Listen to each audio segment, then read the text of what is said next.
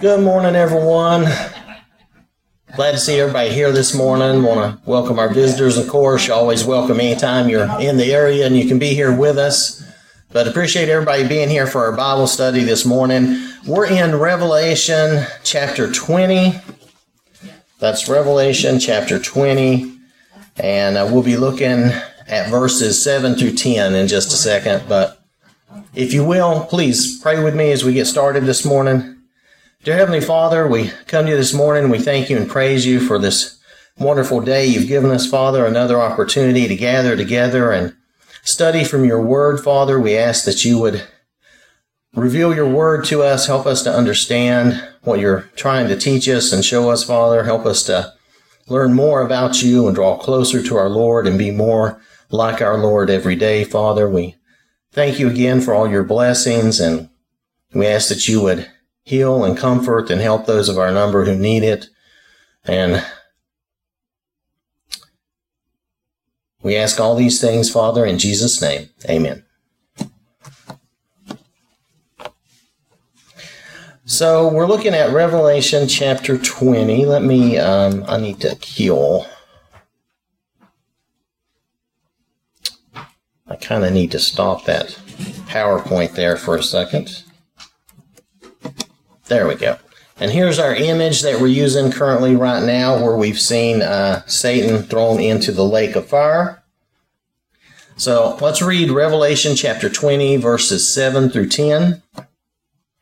Now, when the thousand years have expired, Satan will be released from his prison and will go out to deceive the nations which are in the four corners of the earth, Gog and Magog, to gather them together to battle whose number is as the sand of the sea. They went up on the breadth of the earth and surrounded the camp of the saints and that and the beloved city, and fire came down from God out of heaven and devoured them. The devil who deceived them was cast into the lake of fire and brimstone where the beast and the prophet are, and they will be tormented day and night forever and ever. Now in our workbook, um, we're on question 10, and I apologize. We do have workbooks on the back table. Do y'all want me to grab you one?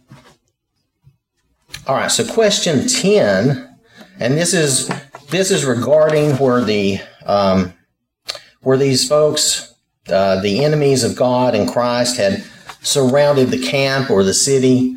Um, what will happen before they succeed? Because of course they're after the saints, right?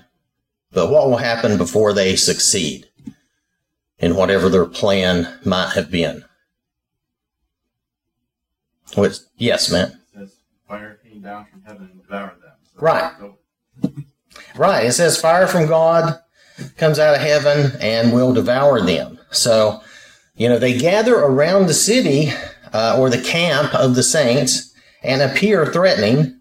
You know, do we feel threatened like that in our lives sometimes? You know, sometimes we may feel like everything's against us, but, you know, God defends us and He removes these things, these obstacles from us before that they can harm us a lot of times. So, that does not take away from the fact that sometimes we're going to have tribulation and troubles, but but God is with us even during those times.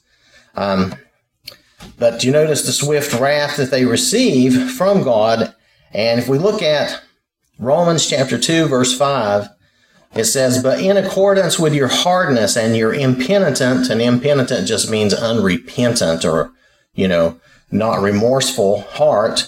You are treasuring up for yourself wrath in the day of wrath and revelation of the righteous judgment of God. And they're treasuring up for themselves, they're storing up or building up this wrath by being disobedient and by not following the Lord. So, and then we see a contrast in Romans 11, verse 22. Therefore, consider the goodness and severity of God on those who fell severity but toward you goodness, if you continue in his goodness. Otherwise, you also will be cut off. So it's kind of that warning of like, you can choose to be in the camp with the saints, or you can choose to be on the outside and be devoured by the fire, right? Yes. It's that idea that you'll reap what you sow. Right. It is that idea you'll reap what you sow. And, you know, we have that free will to choose to follow God or not. So that's that's that's how I see that. That's what that's in regards to, as far as like how we can relate that to us right off. Does anybody have anything else on that? All right. So if we look at question eleven, what will happen to the devil? Pretty simple here in verse 10. It says, Yes, ma'am. He'll be cast into the lake of fire just like the other beasts.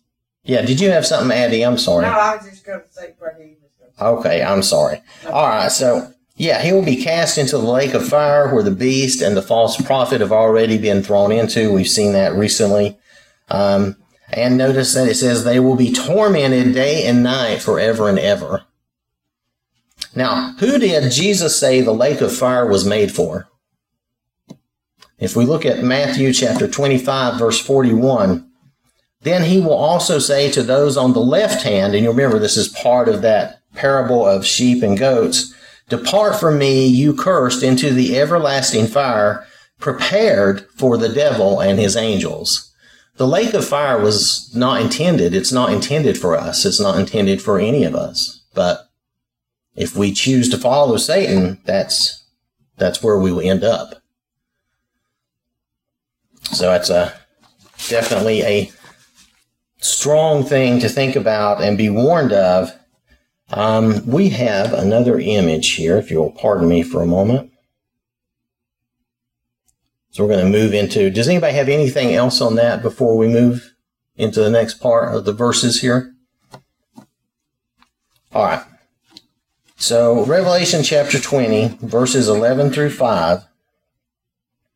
Then I saw a great white throne, and him who sat on it, from whose face the earth and the heaven fled away, and there was found no place for them. And I saw the dead, small and great, standing before God, and books were opened. And another book was opened, which is the book of life. And the dead were judged according to their works by the things which were written in the books. Now, there's actually, this is kind of going quick, but I want you to see the picture here. This is, this is just this artist's rendition again, you know, just an idea. This is like the throne. I have to kind of zoom in for you. Hopefully you can see it okay. That's the idea that they had and the way they pictured it. So just just so we would know. And then here, oh, I hit the wrong one. That's the fat finger there. So then we have the books being opened. And of course, when they illustrated this, they did it as scrolls, which would have been probably appropriate for the time. If you think about it, before the printing press and all that stuff. So, you know, every time I always think of just a modern day book, but really back then they had a lot of scrolls and parchments, that kind of thing. So um, let's see. So these were the books opened. And then we got these verses here. The sea gave up the dead who were in it, and death and Hades delivered up the dead who were in them. And they were judged, each one according to his works. Then death and Hades were cast into the lake of fire. This is the second death and anyone not found written in the book of life was cast into the lake of fire. So this is the judgment. This is what we call the judgment. Um, oh, the lake of fire. Hold on a second. And here is the rendition of the lake of fire. Since we're using these pictures, we should try to, and, and I guess that's as good a rendition as any. That's pretty much a lake of fire. That looks like a bowl that's been blown from the glass factory. well, it did. Yeah, it just looks like a, like it's just full of fire and lava to me. But yes, uh, however you see it is good. I understand. So, um, question twelve: What does John see next? And I guess we have to back up, but uh, I just I took us through the pictures as we went through the verses. So, Yes. The great white throne. Right, he sees a great white throne and him who sat on it. And then, what about the earth and heaven? They fled away, right? They fled away. No place was found for them. I think at this point, I, I'm I'm thinking that basically the judgment is occurring again, since this is a vision and this is spiritual, that this is in a spiritual place that this is happening. It's not really happening necessarily like on earth, and that's earth and heaven is fled away. We're not there. Um, that's the way I think of it. I don't know that it much matters. That's just a thought. Who does sit on the white, the great white throne? Or who's sitting on the great white throne? Maybe that's the way to say it.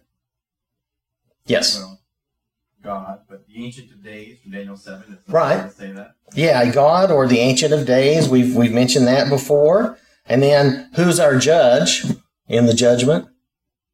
He tells us Jesus, right? Yeah. The right hand of throne, right? The right hand of God, Jesus, yeah. So Jesus is our judge, right? If we look at John chapter 5, verses 22 and 23, for the Father judges no one, but has committed all judgment to the Son, that all should honor the Son just as they honor the Father. He who does not honor the Son does not honor the Father who sent him. So Jesus, and there's other places too, but that was just one reference where Jesus tells us he will judge. Yes. It's interesting that, um, it seems like it's maybe by his word or his will that the earth and, earth and sky, I think it says. Earth and heaven, earth Oh. and sky, what? And we think about in Genesis how by his will, his word, God created it. And the immense power that's in his word or in his thought makes these things happen. Whether he creates, removes, whatever. Yeah, that's in a way that's a good way to think of that when the earth and heaven is fled away. It's like he's drawing he's really drawing us somewhere else. When when we're resurrected or brought to the judgment, we're being brought to the judgment wherever that is. So and it's his it's his power and like you're saying his word like in Genesis he spoke everything into being and his will is for this to happen. Right, right. And we're actually, yeah, and we're going to see, well, we, we know that's coming up too. The, the earth and heaven will pass away. So, do anybody have anything else on that? Okay. So, then who does John see standing before the throne? Question 13. The dead, right? Both small and great. And I always want to say great and small. I don't know why the difference in, but I always want to reverse that. But anyway, it just means everyone, right? Everyone is going to stand before the throne, you know, for judgment.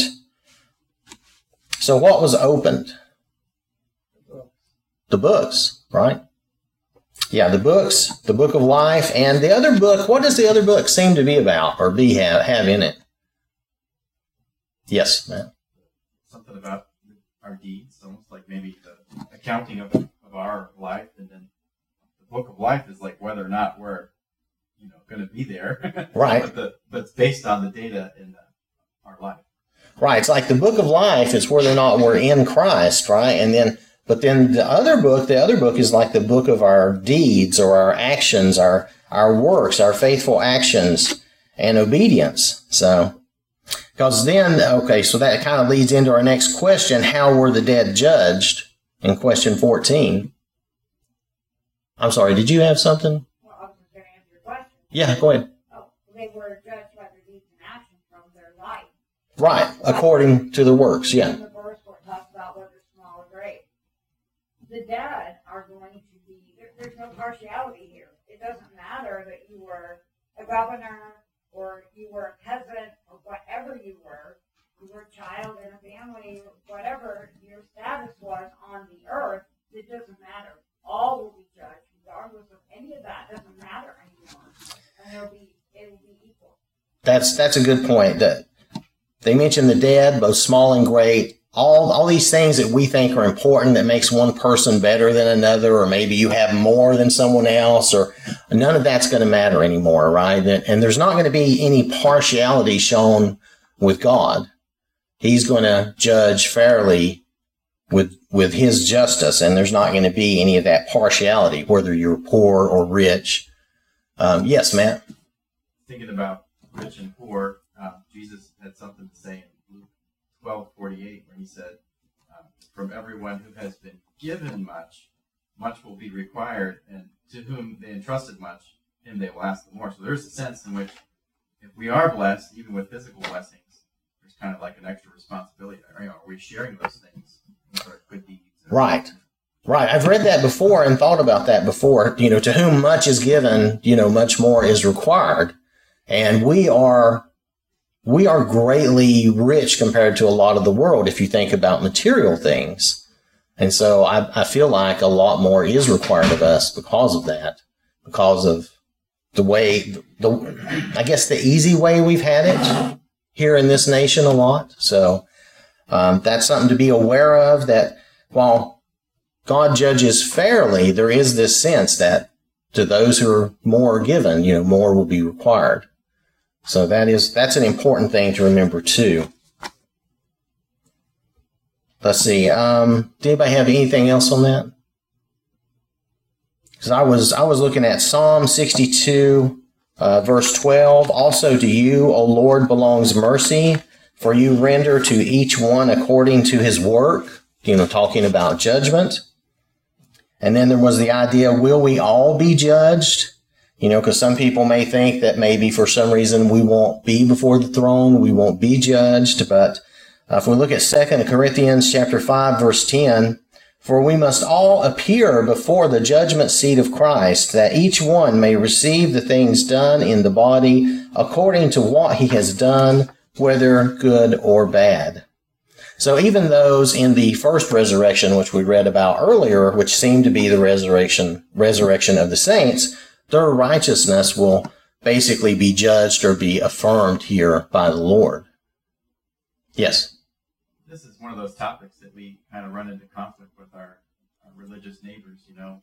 Right. They'll say, well, we're, we're saved by faith and not by works, and therefore it doesn't matter about your works. Well, we're, we're not saved by works of the law of Moses, but we're saved by faith, and part of our faith is to do these good works. Right. And that's what they're talking about. I think the confusion is, and I, have been this this has been hitting me a lot lately. When we say works, people have a certain idea in their mind. You're working to earn something, right?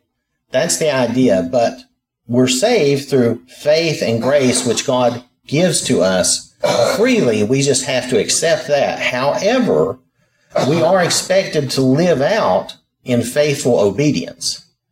And that's really what the works are. The works are us being faithfully obedient and doing and following what the Lord and what God has told us to do, right?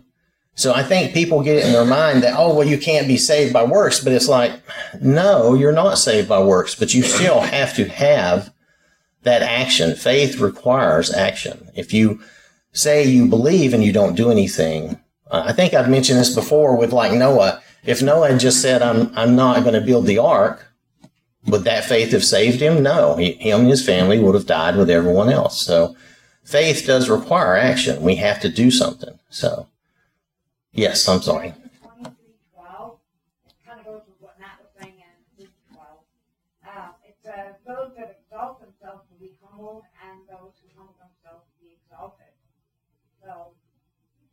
Know, we think about Lazarus and the rich man, and then we see, uh, you know, this this little glimpse that we get of, you know, the rich man being in torment and Lazarus is in the bosom of Abraham. Kind of see that God rights those wrongs. Right. Well, we see, yeah. Now, like uh, you're referring to Matthew chapter 23, verse 12, and and whoever exalts himself will be humbled, and he who humbles himself will be exalted. And yeah, you can see that in that uh, parable of Lazarus and the rich man, where the poor man, you know, he basically, it sounds like he basically has a very miserable life. Okay. We don't know a lot about him, but it doesn't sound good. And it sounds like the rich man basically is ignoring him, and yet he's right there at his gate or right there, you know. And so the rich man ends up in, uh, I forget, what do they, well, he ends up in torment, yes, whatever, whatever that meant at that time, whatever that is for that, whether that, and then the poor man ends up in uh, Abraham's bosom, which is again sounds like a a much better good place, right? So, um, so there there is that contrast there, and so if the rich man, which they used to assume that rich people were blessed by God because they were doing well and doing correct, but that's not totally true. That's just a an over general generalization or simplification of the old wisdom. Um, but um, obviously, he was not doing the right things and not having the, the right works. Does anybody have anything else on that? I'm probably rambling too much. Sorry. All right. All right. So um, if we look at question 15, who had given up the dead? There's a trifecta of people or things. Yes, the sea. The sea did. Death and Hades, right? So the sea, death, and Hades. Now, regardless of what everybody thinks, the Greek word Hades, Hades had levels to it. And Hades was like you they would think of it as really just the realm of the dead, right? Because it had levels to it. It had it had one section that was really a good section that you might think of as being um, heaven or a reward. But the rest of it was not good. So when they say Hades, sometimes that's not just the realm of the dead. Sometimes that refers to hell. That was their version of hell, even though they had that one section where it was good, um, which is kind of weird. But in the Greek, they didn't have another word for what we think of as hell. So, yes. The King James Version does translate it hell here. But that doesn't really make sense, right? Because you're going to cast hell into hell. Lake of fire is the idea of hell. So. It's confusing, but it, then it makes me think of this this parable with Lazarus and Abraham. I mean, Lazarus and the the rich man. So maybe there was some other place, and I'm not going to say I don't know for sure, but it seems that that's possible. I guess I way I look at this, the sea and death and Hades are really parallels of the same thing. That they looked at the sea as like the realm of the dead, where that you know if you were a shipwreck or something that they considered that, and then of course death is, is death. Hades, the realm of the dead. So it's just like all of the dead. Christ defeated death, and he's thrown it away. Yeah, and that could very well be that would that would that would be uh, good as well because later because we're going to talk about the sea when there is no more a sea. Uh, the sea, you know, was considered the abyss or a bad place for the dead, and yes, surely. Could the other part of Hades be paradise? Yeah, th- there was one section that was considered like their version of heaven, and that would be, you know, if you. It, again, this is Greek mythology, though, but but one section of their realm of the dead was considered a good place. Could that been where But where uh, Jesus and the thief went, but to the other part of Hades that was good, it might be called paradise.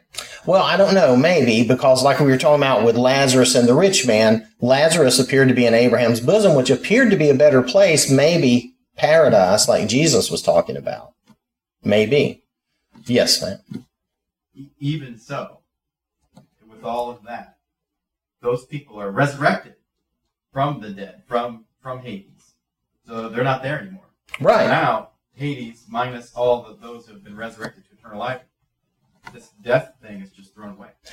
Right, and, and that's the idea. The combination of what y'all y'all have said is like this, regardless of what these places are, they were they were all where the dead were. They're going to be emptied out. Everybody's going to be brought out to judgment, and then these places won't even be needed anymore, whatever they are, and they're going to be cast into the lake of fire, and they're going to be gone. And yes, similar to what Matt's saying, you know, these three areas, the sea, death, Hades, what, however that works, these are all sort of the keepers of the dead. With Yeah. God's word and will, he's like, no, you don't have them anymore. They're coming to me. You Right. no longer are the keepers of them. So whether they drown, whether, uh, you know, they were killed, somebody threw them in the water, or nobody got to bury them in the ground, or whatever the situation was right, whoever was the keeper of the dead, God calls for them to come back to him. right. God brings all the dead to Him for this judgment, and all these whatever that were where the dead were, and the sea is definitely related to like the abyss a lot of times, like like Matt was mentioning. Um, But he has the right to do that because he's the giver of life. He created us. yes, He's going to call us back to right. He's calling everybody back to Him for this judgment, and then and these things will not be needed anymore. Let's see. Um, so the idea here is no matter where they might be, where the dead might be, that everyone is going to be resurrected and come to this judgment. They're going to be there for the judgment. So, does anybody have anything else on that before we move to the next question? All right. So, question 16 What is the lake of fire called? It's very simple. They call it the second death, right? Right. They call it the second death. And if we look at Isaiah chapter 66, verse 24, and they shall go forth and look upon the corpses of the men who have transgressed against me, for their worm does not die, and their fire is not quenched. They shall be an abhorrence to all flesh. And this is kind of a reference to the fact that the, the second death, if you look in verse 10, the lake of fire, they will be tormented day and night forever and ever. This is a, a place of eternal torment. And then who was cast into that? We really were just talking about them. Anyone not written in the book of life. Right. Death and Hades and anyone not written in the book of life, right? So all, all the enemies of God, all that oppose him are done away with. Death is gone. Hell is gone. There's no realm for Satan or his followers. There's just that second death, the lake of fire. Yes. The second death kind of begs the question: What's what's the first death? I think that's just normal death, right? We all die in uh, Hades, the realm of the dead, right? But we're either raised to eternal life, or we get the second death, which is this.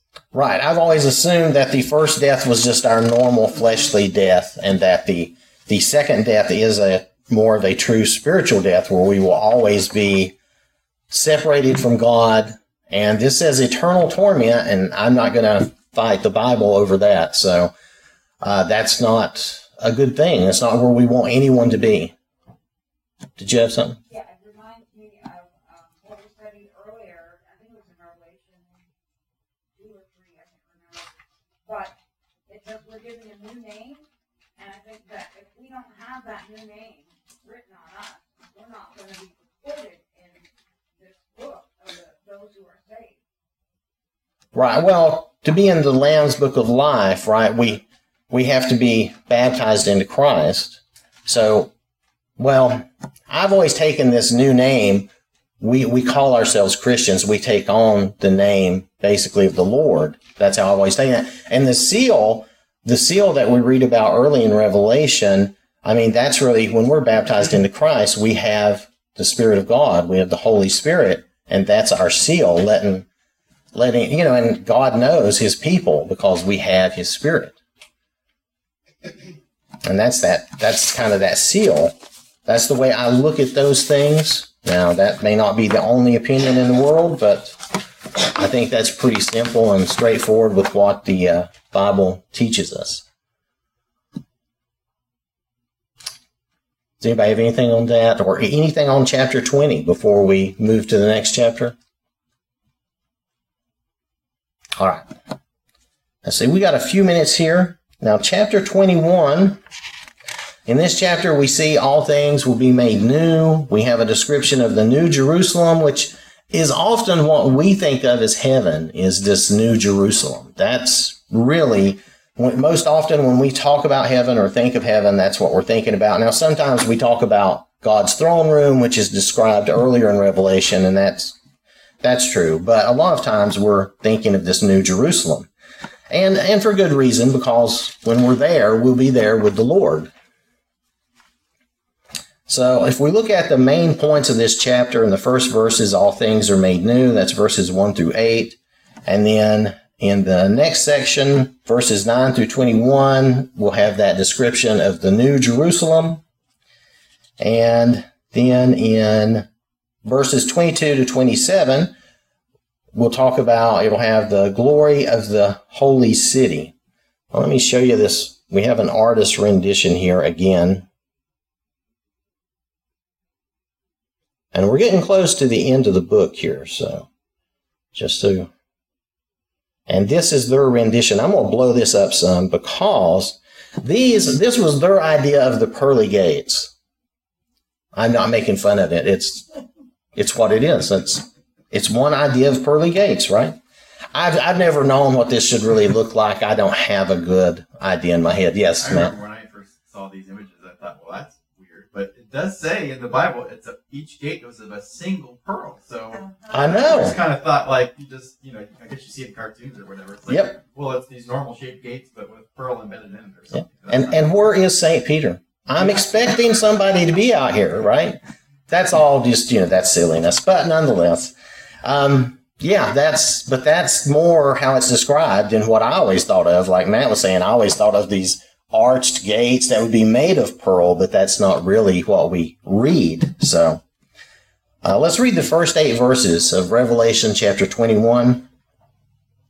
Now I saw a new heaven and a new earth, for the first heaven and the first earth had passed away. Also there was no more sea. Then I, John, saw the holy city, New Jerusalem, coming down out of heaven from God, prepared as a bride adorned for her husband. And I heard a loud voice from heaven saying, Behold, the tabernacle of God is with men, and he will dwell with them, and they shall be his people. God himself will be with them and be their God. And God will wipe away every tear from their eyes. There shall be no more death, nor sorrow, nor crying. There shall be no more pain, for the former things have passed away. Then he who sat on the throne said, Behold, I make all things new. And he said to me, Write, for these words are true and faithful. And he said to me, It is done. I am the Alpha and the Omega, the beginning and the end. I will give of the fountain of the water of life freely to him who thirsts. He who overcomes shall inherit all things, and I will be his God, and he shall be my son. But cowardly, unbelieving, abominable, murderers, sexually immoral, sorcerers, idolaters, and all liars shall have their part in the lake which burns with fire and brimstone, which is the second death. So if we look at our questions, question number two, what did John see? New heaven and a new earth. Right, a new heaven and a new earth. And let's see. Okay. I won't get ahead of us. The next question, number three, what happened to the first heaven and first earth?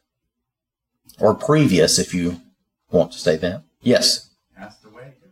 Right, they had passed away. We might look Peter talks about. Well, and that's what I was going to say. They had passed away. Now, which apostle speaks of the heavens and earth passing away? And Matt. Matt, Matt, Matt, yeah, it's fine. Anyway, Matt already told us Peter, right? If we look at 2 Peter chapter 3, verse 10, but the day of the Lord will come as a thief in the night, in which the heavens will pass away with a great noise, and the elements will melt with fervent heat. Both the earth and the works that are in it will be burned up. So that was that was Peter telling us about that. Now, what of the sea? That was the second part of this question. You're shaking your head no. So no, no sea. Bye bye. Okay. So yeah, the sea, which again, we relate this to being like the abyss. So, uh, what, you know, why is the sea no more? Because of what we were talking about earlier, right? There's, we don't need that, that abyss. We don't need that place. And, and if you think about it, the seas, in a way, they're kind of unfathom, unfathom. Okay, I shouldn't say that. Unfathomable, and then and kind of a, a scary prison of lost souls and demons is kind of like representing that in a way. And then in a practical sense, they're a huge obstacle to us, and they're kind of a scary place of you know much death and disaster. And uh, it doesn't mean, however, though in heaven that there would be no water. If we look at uh, chapter 22, verse 1, we'll, we'll see there, there is a pure river of water of life. And uh, we also consider water, as in this case, like fresh water and good water, uh, to be life giving and refreshing especially streams and rivers. So there's this contrast between the sea, and you think of that, the seas are salt water, which we really can't do a lot with. And then there's, and then there's this fresh water of life, and then there's that contrast, that difference there. Yes. Jesus said he was the living water. Yeah, Jesus said he's the living water, right? Yes. Do you have anything? It, it seems like um, the Jewish people as a nation, they were never really a seafaring people. Oh, know. well, that's, The yeah. Phoenicians brought you know stuff down, to build the temple, and you know anything anything like Jonah's out. You know he gets you know he gets cast cast into the sea. It's like the Jewish people's perspective is the sea is a dangerous place, place of death. The sea is, a, that, that makes sense. The Jewish perspective would be that the sea is a dangerous place and, and not a good thing, right? So that make, that does make sense, especially for, for them. So, um, I think we're, yeah, we're out of time for this morning. I want to thank y'all for your, for your time and your attention. We'll pick up with question four next week. Thank you.